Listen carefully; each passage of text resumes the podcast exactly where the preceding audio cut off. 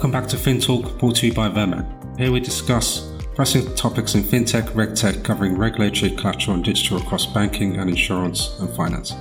VERMEG has been proud to deliver innovative software solutions in the industry with stability and cost efficiency for a global roster of clients. With over 20 years of trusted transformation in finance and insurance, we're bringing industry's top expertise to FinTalk. I'm Jawad Akhtar, and I'll be your host for this podcast. Welcome back, everyone, to the FinTalk podcast brought to you by VERMEG. And today I'm delighted to have with me Gavin and Hanbury. Hanbury, Gavin, can I pass over to you guys for introductions? Hello, um, my name is Gavin Stewart. I'm a director in Grant Thornton's regulatory practice. Before I joined in 2016, I'd worked for three consecutive regulators um, for 27 years, starting with the Bank of England in 89 and then the FSA and the FCA. And essentially, I, I commentate, I think, on what's happening in essentially UK financial regulation uh, in terms of what it means, putting it in context, the sort of so what question, and how will the regulators actually go about implementing the things that they say they're going to do. Fantastic. Thank you, Gavin. I'm sure we're going to dive into that. Hanbury? And as the regulars will know, Hanbury Hampden-Turner, I'm VERMEG's functional authority, which means basically I interpret the rules, uh, both uh, regulatory rules, both in the UK and around the world, and use those to make uh, run a team making specifications based on that. Brilliant. Welcome, guys. Thank you for your time today. So today's topic is going to be around horizon scanning. We're kind of closing, we're approaching the end of September. Uh, the year's flown by. Uh, we're kind of heading into 2023 and, kind of into the future. You can see a lot of firms starting to talk about budgets and kind of priorities for next year, uh, things like that. So there's a lot, lot going on internally and externally. Obviously, kind of the key points I want to drive and get some input from Gavin and Hanbury. So recently, biggest change we've seen so far uh, is in the leadership race. So we see that now finally kind of being bed down, and we have a new new prime minister for the foreseeable future. So, kind of over to Gavin. I kind of want to ask you, you know, now that the leadership race is is kind of confirmed, and we have a new leader uh, under the UK, do you see much priorities change or shifts uh, around the around the PRA on the regulation?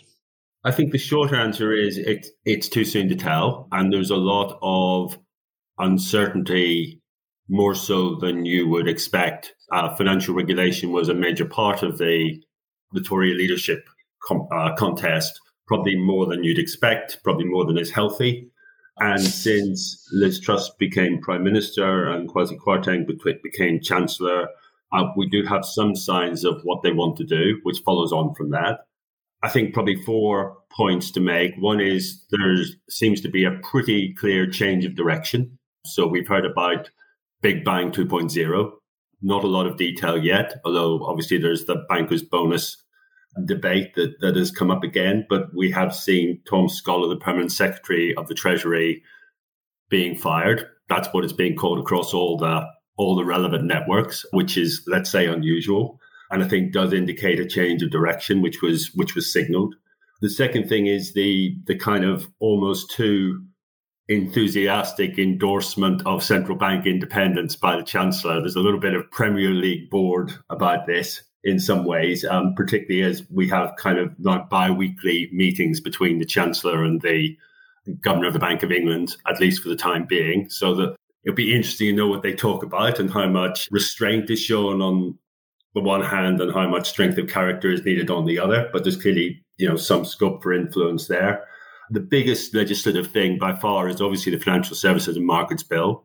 And we'll have to see how that travels through. But I think it's going to be more controversial than it would have been seen as three or four months ago. The competitiveness objective is getting more and more notice and building up. And it's hard to see it as just a secondary objective it feels like it's becoming more major than that. And also clearly the reintroduction of the the power for the Treasury to recall regulations uh, that they think need another look at for whatever public interest need that they see. I think that will cast potentially a bit of a shadow over PRA policymaking. The caveat to all this, of course, my last point is that a lot of this is already set out. The work is in train. So we have the regulatory initiatives grid. Be interested to see what that looks like in November. And also any major changes, we're talking primary legislation until the Financial Services and Markets Bill becomes an act, which is, let's say, next spring at the earliest. So it's going to be much slower than the rhetoric might suggest, but it does look like we've we've changed direction quite sharply. Yeah, thank you for that, uh, Gavin. There's quite a lot there. I know. I know there's a huge shift and huge things and changes changes happening. So yeah, I, am quite looking forward to that. Um, the grid to come out. That'll be uh, an interesting read for all of us. So, Hanbury, just to kind of in view of the of the of the new leadership, do you see any potential patterns for the future? Yes, I, I think we can see a few. As as Gavin said, it's um, we are presently short on detail. We've got uh, DPM 422 has just come out, and that's uh, long on intentions, but obviously short on detail. Uh, a lot depends upon, as Gavin said, the financial services markets bill that's going through. I, I think things will be slowish to start. The new Prime Minister surely has more urgent things to deal with than the detail of financial services legislation. So while the intentions will steam ahead, the, the detail may lag a bit. And I suspect it's also unlikely that Kwasi Kwarteng, as the new Chancellor, is going to be getting into the detail of the financial regulations. Uh, I mean, he's he's very much a, a, a principles and, and, ideas based politician. I don't think he's going to be trying to you know influence. He's not he's not a, a technocrat in the same way that uh, Liz Truss has a reputation for being. So I think I think we will see that. Uh, I think the, the progress will be slow because they want to integrate across lots of different policy streams. But I think that there is a definite pattern.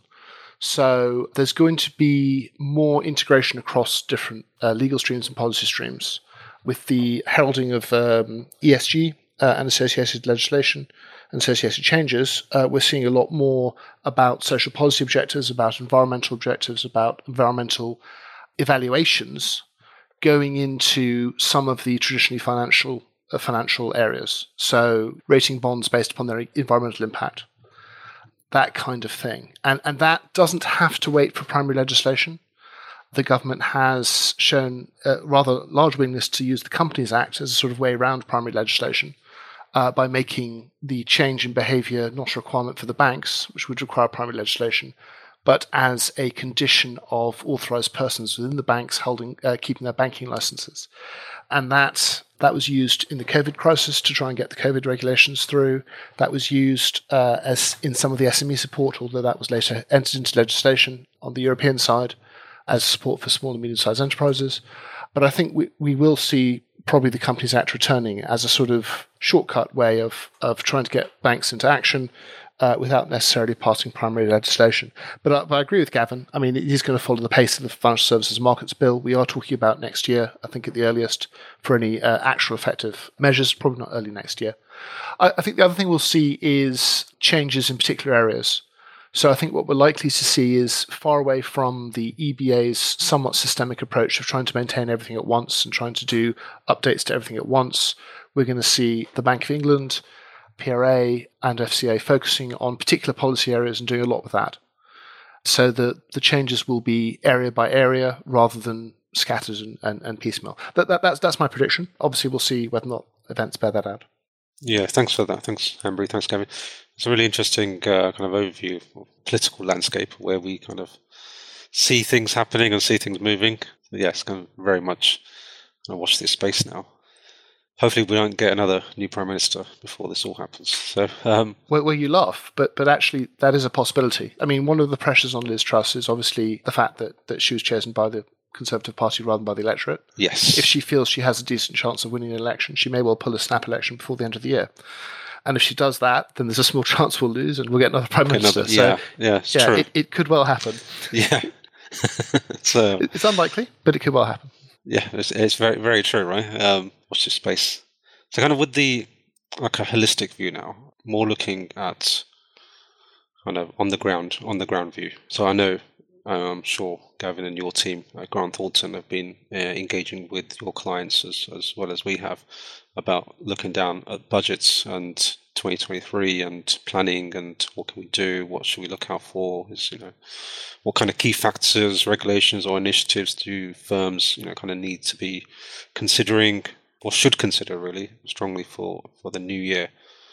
So, kind of open it up to both of you, Gavin, if you if you want to go first, and kind of what your thoughts are, or how your firm has been kind of guiding or helping your client base. So, so I think, I mean, a lot of it is is what you would expect, and, and to be honest, a lot of the activities probably on the FCA side, with you know, most obviously the consumer duty and so on, and the ESG initiatives that that Hanbury's been you know been talking about. I, I think it'll be really interesting to see how much of that survives going through the winter and the cost of living crisis because I think that you know in reality firms senior management boards have to be focused on what they do around that because it still has the potential to be you know as severe if not more so than than covid was. And we know what you know what that did in terms of knocking back other agendas. So so to be honest i'm all the work that we're doing is fundamental and it's it's fairly obvious and it's set out in the grid. I have I still have this big question mark though as as to how much of that will be overtaken by events. Yeah. Yeah, I mean, yeah, it's it's factoring in the political landscape, and yeah, cost of living crisis, I think, is on is on everyone's agenda at the moment. I mean, there's clearly quite a lot of the you know the reporting issues and and you know international directives and so on where they yeah the wheels have turned so far that, that actually that they will go through anyway. But in terms of new things that require the, the firm to build massive implementation programs and so on, I, I think that all those things are vulnerable. Yeah. I mean, from my point of view, I think we are going to see a variety of changes on the ground. Uh, some of them quite soon, some of them well into next year or beyond. In, in no particular order, I think a lot of the temporary measures that we've been treated with are likely to become permanent. So I don't think the COVID legislation is going away anytime soon. I think all the temporary COVID measures are likely to become permanent. In the same way that the support for small and medium sized enterprises just after the financial crisis, all those temporary measures also became permanent. I think we're going to see the expectation on behalf of the government that their legislation will change the market. So they're already talking about things like environmental repos, whereby you know, if your present selection of debt doesn't uh, uh, holdings doesn't um, meet ESG requirements, why not repo it out for something that does? And, and this kind of sort of well-meaning p- predictions, I don't know if the market will necessarily support them the way the government thinks they will, but I think it, it does show a willingness to change the market and change the conditions of the market due to the, the measures they're passing. I, I think they are intending to make the behaviours change, and the measures we're going to see are going to reflect that. Uh, and and this possibly is part of a sort of more broader theme of, of the idea that just leaving the markets get on to things is, is probably not going to be the, the popular view coming up over the next few years. I don't think there's going to be much appetite for, for the argument that uh, banks should just be let to get on with things and the, and the free market should take care of things. I think we're going to see increasing amounts of social uh, intervention, environmental intervention, government intervention in terms of how banks conduct things and, and what their priorities should be in order to have a proper place as part as as as part of the economy. I, I won't comment on whether that's a good thing or a bad thing, but I think that's the direction we're, we're, we're heading in. Similarly, I think that on the ground we're going to see changes to market risk early next year, being announced early next year. In particular, an attempt to, as part of fundamentally the trading book, an attempt to integrate liquidity into market risk portfolios more closely and as market risk models more closely but also an attempt to stop the abuse of the trading book banking book distinction. That is something that several banks, including some large banks, have been observed doing quite a lot. Uh, and I think that that's going to get cracked down on. So if you don't have the systems in place to track that kind of thing, you don't have the systems in place to calculate that kind of thing, then uh, you, you, you might want to develop capabilities in that direction so I, th- I, think those are some of the changes on the ground we'll be seeing. Obviously, there's also the crypto bug, which uh, is spreading. People are uh, getting increasingly excited about integrating cryptocurrencies into the mainstream, and indeed issuing special purpose cryptocurrencies for particular events, which is an interesting development. I think, however, that in the short term, in the very short term, the government will probably be more focused on the insurance industry than the banking industry. So I think we're going to see worries about Solvency II, about granular data being used in insurance, and about reforms to the insurance industry, and and the banks will be an important area for reform, but probably take second place to that. So I don't think we're going to see anything substantial from the Bank of England on banking exactly the details of what they're going to do until quite late this year. I think they probably won't leave it till next year because it'll look bad. But I think yes, the November regulatory grid is probably something to look out for, and it's probably going to come out at the end of November rather than the beginning. But that again, that's just a prediction off the top of my head. I think it's it's probably stating the obvious, but I think Solvency two is at the crux of a lot of these debates around you know what's the role of the regulator as opposed to the direction the government wants to go in. I mean, the PRA has been as clear as it can be as a regulator. I think that that it sees most you know most if not all of the standards in Solvency two as as still being needed. There's clearly been an element of kind of briefing earlier in the summer against that view from the government and you know big bang 2.0 and so on. The rhetoric is all in the direction of freeing these things up. So it'll be fascinating to see how that how that pans out over the next period. Yeah, I, I, think I think it's also interesting to note what they're going to be reforming. I mean, there are a lot of insurers out there who are using very large, very rickety, very complicated, and quite poorly understood financial models and insurance models uh, and risk models. And I think they're going to be looking at that and trying to get some kind of handle on that. And however they, they fare on that is likely to then be applied again in the banking industry. So I think we're seeing more attention paid again to IRB models and, and to internal uh, internal models generally, and not just in market risk as part of the fundamental trading book, but also in credit risk as well.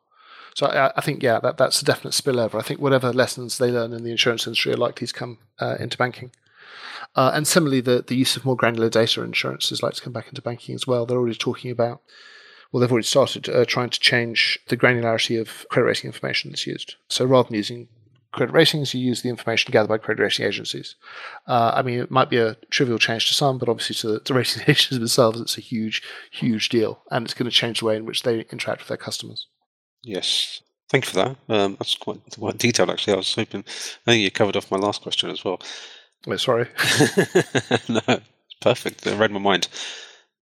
So just before, just kind of you know, hand over, what I wanted to just remind everyone of the Future Fit conference on the 20th of September, VERMEG annual Reg conference, hosted in London in person, bigger and better. Uh, I know Grant Thornton are going to be there, so Gavin, I'm sure we'll, you know, definitely be seeing you there, and I know your your team will be will be speaking. I know we'll be covering a lot of these topics that we've we've discussed today guys, thank you so much for your time today. I really appreciate it. I know how busy you are, so thank you so much. And uh, thank you to the listeners. Thank you. It's a pleasure. Thank you.